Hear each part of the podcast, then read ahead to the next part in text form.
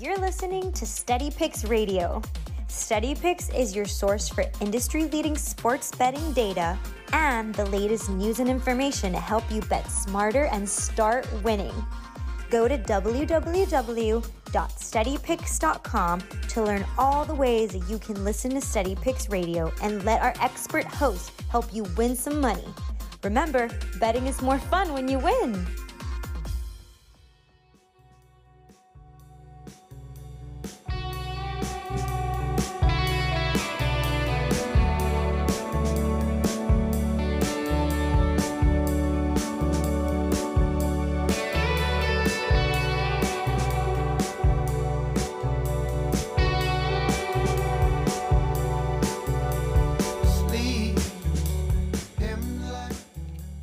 Steady Picks Radio. Wake up and wager. Welcome back into the show. Happy Tuesday morning, May the 2nd. And uh, a little bit of a, a mixed bag today. No baseball today, but we are going to discuss a little bit of golf. For the Wells Fargo Championship over at Quail Hollow down in the Carolinas. And uh, I put the model together. I haven't finished making all my bets, but I got to record the show uh, now so I can get on with my day. Um, so tomorrow we'll finish up the bets and we'll finish up and we'll do baseball tomorrow. NASCAR we'll do on Thursday, Friday, mixed bag. See what we get. But uh, I at least wanted to. I know I foreshadowed trying to do this on Tuesdays with the golf model, and we're getting halfway there. So we'll discuss a little bit of golf, what I'm looking at, how the model looks right now. I'll at least post the model uh, over on Twitter. It's at steadypicks underscore Tom. I'll put that over there, and um, you can take a look. Tomorrow we'll come back. We'll finish up. We'll make sure we have all the bets that that we need. I'll give out the ones I bet today. Um, but again, uh, the reason we this whole thing came about is I really think we needed to bet golf a little bit earlier in the week. Um, it felt like by the time we get to Wednesday and then Thursday, that all the good numbers are gone and the market's kind of settled into place. And yeah, is beating the market in golf from, you know, 30 to 1 to 25 to 1, is that going to make or break you? No, probably not. But just from a matchup or top 20, top 40 perspective, you know, we're probably talking substantial moves. We are talking substantial moves there, even though it's, and we've talked about this before too, even though it's plus 150 to plus 130, that's a huge move, uh, probability wise, right? Whereas 30 to 1 to 25 to 1 is a much smaller percentage. So let, us just do that little exercise here. I have the calculator up because I was looking at something. So say we're going from plus 175, which is 36.36%, to plus 150. It's 40%. So roughly a 4% jump. If we look at 30 to 1, which is 3.23%, 25 to 1, 3.85. So you can see even a 30 to 25 move is, I don't even, less than a percent, like a half a percent of win probability, whereas plus 150 to plus 130 was 4%. So that's really when you start thinking about things in that way. That's why we do that exercise all the time because when you start thinking about it that way, you'll really start to understand this whole betting thing and what is what exactly it is that we're doing. Because everything has a a win probability and everything has a percentage and that's how you have to think about it. Okay. I'm off my uh, soapbox. Anyway, uh, NASCAR winner yesterday. We get Martin Truex Jr. We win a few units over in NASCAR between all of our bets. Uh, good win with Martin Truex. We had Ross Chastain, who was in the top three for most of the race. Um, we had him on an outright too. We there were a couple guys up there that we didn't have, and I saw that late caution come out, and I said, "Oh boy, that's it. We're toast. I'm gonna get screwed again." Uh, but nope, we got it done. Martin Truex gets home. A couple of the other matchups and top uh, top ten bets and other bits that we had floating around uh, got home as well. So it ends up being like a three unit, three unit, two and a half, three unit gain, uh, which is great because we had lost a few races in a row. So good to get back on the right track, and uh, that's that'll be updated on the website today. I think the uh, no one else from the Steady Picks team follows NASCAR at, even remotely. So when I send these to get put up, and then they have to go review them and see if they get if they win or lose, I, they nobody realized that the race was moved from Sunday to Monday, and you wouldn't unless you follow it. So they're not blaming anybody, but they got to update it and fix it because I think they graded everything possibly incorrectly. So, but that'll be right, no doubt. It'll get straightened out. Uh, but yeah, really good win. Uh, there's nothing better than picking it outright. We haven't picked one in golf in quite some time, I don't think. Uh, when's the last time we picked the outright winner on? I mean, we may have to go back to the end of January with Max Homa at the Farmers. Is that the last time we've picked an outright winner? January 24th at the Farmers Insurance Open? It might be. It might be. But you have that's why and that is why people often you know laugh and I don't laugh. They just make snarky jokes or say things about, "Oh, why are you betting a quarter unit, 0.3 unit on these outright guys? That that's not going to win you anything." I said, "Yeah, I, I get that, but betting the more that you, the more that you understand that betting is down to probabilities and it's also down to staying in the game. Like if you bust out, you're done. That's it. Uh, and, and you have to do what you can to avoid that, you know, or you're or you're redepositing. Like you don't want to be redepositing. You want to put the amount you that you're comfortable with into your accounts, and that's it. You leave it there. You bet within that and I could lose, I could not pick an outright winner for an entire year. And the bankroll is going to be just fine because that's the way we have it sized. And that's the number one mistake I see that people don't do, truthfully, is nobody cares about their bankroll size and how much they should be betting. If you have a thousand dollars in your in your sports book account or between all of the sportsbook accounts or whatever. You should not be betting $30, $40, $50 on outrights. You really shouldn't because three bad weeks and you know you're picking five outrights, a couple hundred bucks a week on outrights, all of a sudden you don't win in 4 weeks and you lost. You're out. And so you just have to be mindful of that and and be careful and um, that was one of the things that, and I hate to bring this podcast up again, but the the NASCAR guys, the podcast, you know, they're on there talking, you know, unit shaming people for a poll they put out that said, "Hey, how much money do you bet on an outright in NASCAR?" But I assume this would be similar in golf for most people. You know, it was like one to ten dollars, eleven to twenty-five, twenty-five to 50, 50 plus and like the overwhelming winner was like 10 to 25 and then they were going on and on about how they couldn't believe that people bet 10 bucks on a race. And that pissed me off and i, I promise i'm not going to listen to them next week because it just pissed me off. Because we have people that that follow steady picks that that bet $10 on these outrights. And you should never ever shame somebody for betting smaller if it's going to keep them in the game longer and it's within their bankroll. Like that comment should never ever be made. If you got a thousand bucks and you're betting ten dollars on five outrights, and then sprinkling in some top 40s, top 30s, some matchups, you're going to be in the game a long time. I'll tell you that right now. And that's what you want. You don't want to go bust. You want to be in the game as long as you can. Um, because winning's hard and you got to get a little lucky and blah, blah, blah.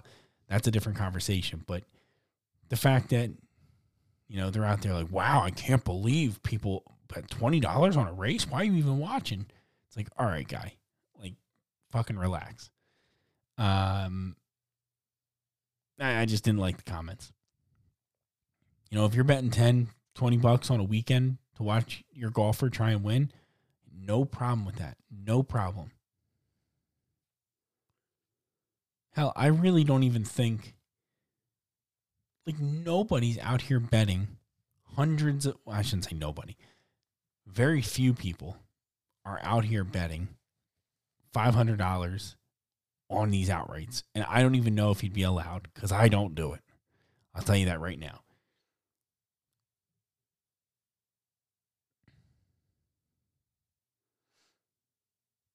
Like, I don't do that.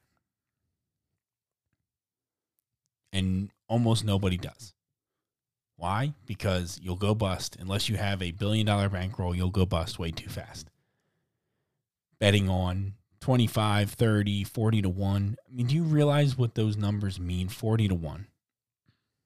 Right? One in every 40, this will happen. If the odds are fair. I know there's arguments on the the real number of or the real probability versus what the book offers because they have the hold. So you have to take that out. But if you took just at face value 40 to 1, one in every 40, this will happen. It's like flipping a coin. One in every two will be heads. That doesn't always happen, but that's the math behind it. Just like this one in every 40, this guy should win, but that doesn't always happen. And so you think about that. If you bet 40 to 1 guys all season long, like there's less than, there's what, 46 um, events in a year, in a calendar year? You might only win one. Like, really? You might only win one outright. So you just have to, and I go on this ramble to say, like, we haven't picked an outright since January. I don't sweat it one bit. We just continue going on our way. We had a good week at Mexico Open. Um, really good win week at Mexico Open we've actually returned. If you've been following the running total, uh, we've actually returned to, uh, well, it says point zero, but I don't think it's literally zero. It's like less than 0.1. So we are, for all intents and purposes, even. After a 2.3 unit gain last week, I think we are down like 0.08 units and that's with hitting one outright since all all calendar year, and that was in January. So there's other ways to do this. There's other ways to focus on golf and what you need to do, and it's no big deal. You just got to keep on grinding away. So with all that said, let's talk about the model for this week. Uh, Quail Hollow Golf Club. They've played this numerous times. Um, last year they played Quail Hollow for the PGA Championship, so we can we can lean on that data if we'd like. 2021 it was Wells Fargo, 2020 it was Wells Fargo, and 19 it was Wells Fargo, I believe. Um, I think the only weird one in recent memory is playing this course for the PGA Championship last year. Now you got to be careful if you go back to look at if you're putting together any kind of numbers or looking at data. You can't just take Wells Fargo history and look at that without understanding that last year they did not play at Quail Hollow, so it's not going to be accurate.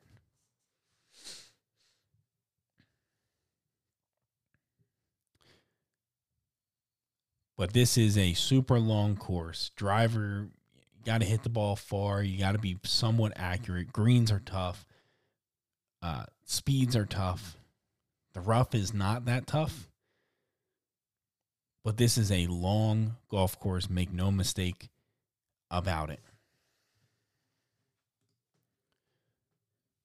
If you look at just some very basic, see if we can find this, very basic stats on this fourth longest course on tour, uh, fourth toughest played, three par fives, five par fours at 480 yards or more. Uh, yeah, I mean, this is to be, and I'll just uh, include this real quick. But Ron, uh, Ron Kloss on Twitter, he posts a couple really, really good recaps of like the course. So I would highly recommend going and following him. He posts just every week on the dot. He's one of the only people that I have notifications on for because he'll tweet out, "Hey, Quail Hollow, this is the course. Here's just a little summary of the course." which I use every week to talk on here. I'll look at what he says the course is all about and I'll read that back to you. We do that every time. Longest course, this many yards, so and so. That's where where I get it from. I could get it from a million places, but I like the way he writes it down. Quite a bit. Um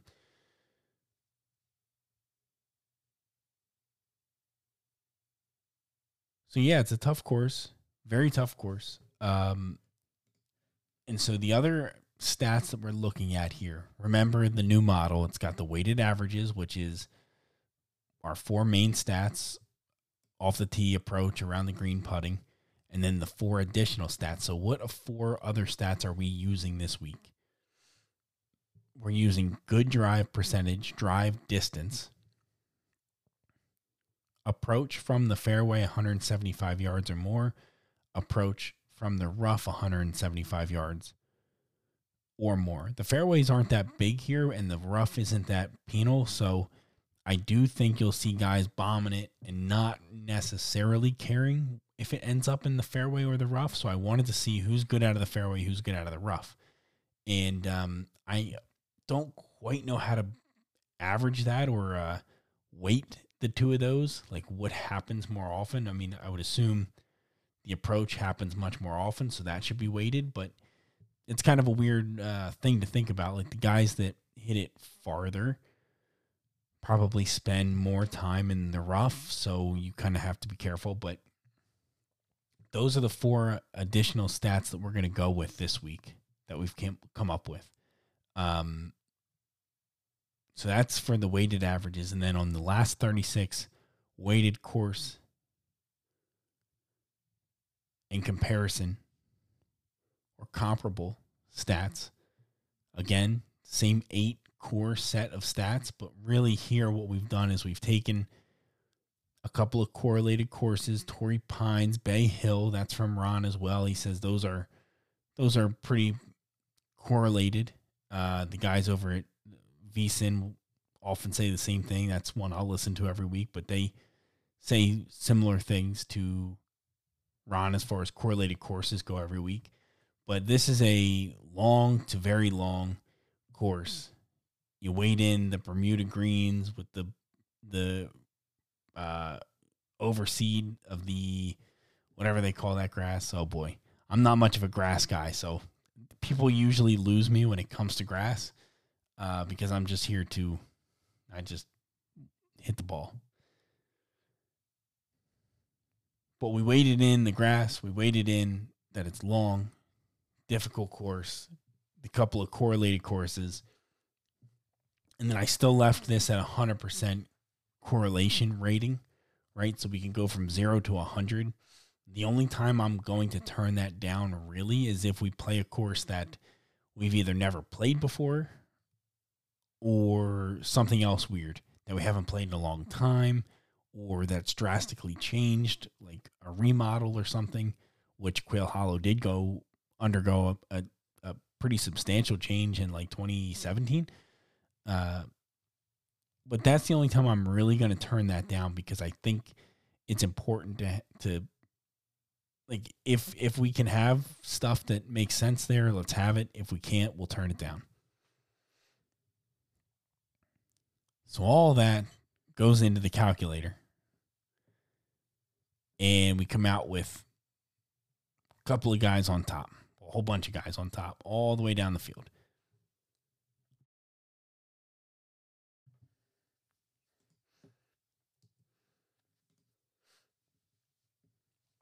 And do do okay. At the top, a little bit strange. I'm not quite sure. Maybe I need to rework some of this stuff, which is why I've only made a few bets. But Tyrell Hatton is at the very top of the model.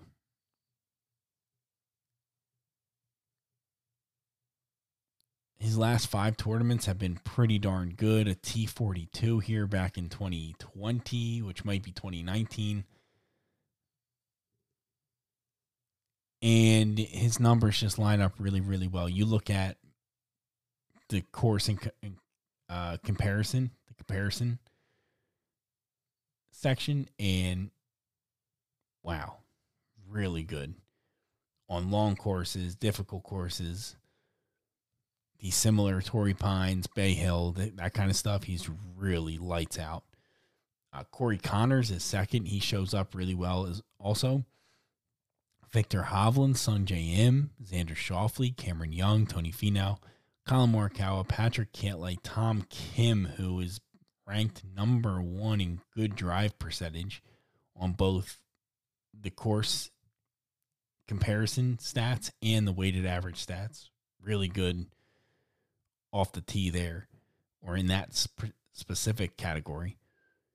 Uh, Hayden Buckley's number two. He's a little bit down the list, a couple spots. Shane Lowry's up here. Justin Thomas, Patrick Rodgers, Kurt Kitayama, who's usually a bomber. Uh, and down and down we go. I'm not quite sure how I feel about how this turned out because, you know, Rory's pretty far down. Uh, he's ranked maybe just outside the top 10, even 13th, uh, which is pretty crazy to see. Max Homa actually ranks pretty low, even though I did take a bet on him uh, a couple of uh, yesterday. I bet him, but not really the best stats heading into this one. Um, but again, I'll have this posted over on Twitter. It's at steadypicks underscore Tom. I'll get this posted and I'll walk you through just a couple of the bets I've made so far. And you're free to make these, not make these. Wait till tomorrow. We can talk about more about it, but want to get these ones out. Cameron Young, 20 to 1 for half a unit. Tyrell Hatton, 35 to 1 at DraftKings. Really important you get Tyrell at DraftKings. Uh, the best number in market by far. I also bet on top 30 minus 110 for a full unit. Uh, Max Homa, 24 to 1 at FanDuel for a half a unit. Dylan Wu, half a unit uh, for top 40 from Bet Rivers Barstool, and then Stephan Jaeger top 40 plus 175 for a full unit uh, at Bet Rivers and Barstool. So a couple of top 40s to, to mess around with. Stephan Jaeger and Dylan Wu are both um, near each other in the model. They're like in the 30 range.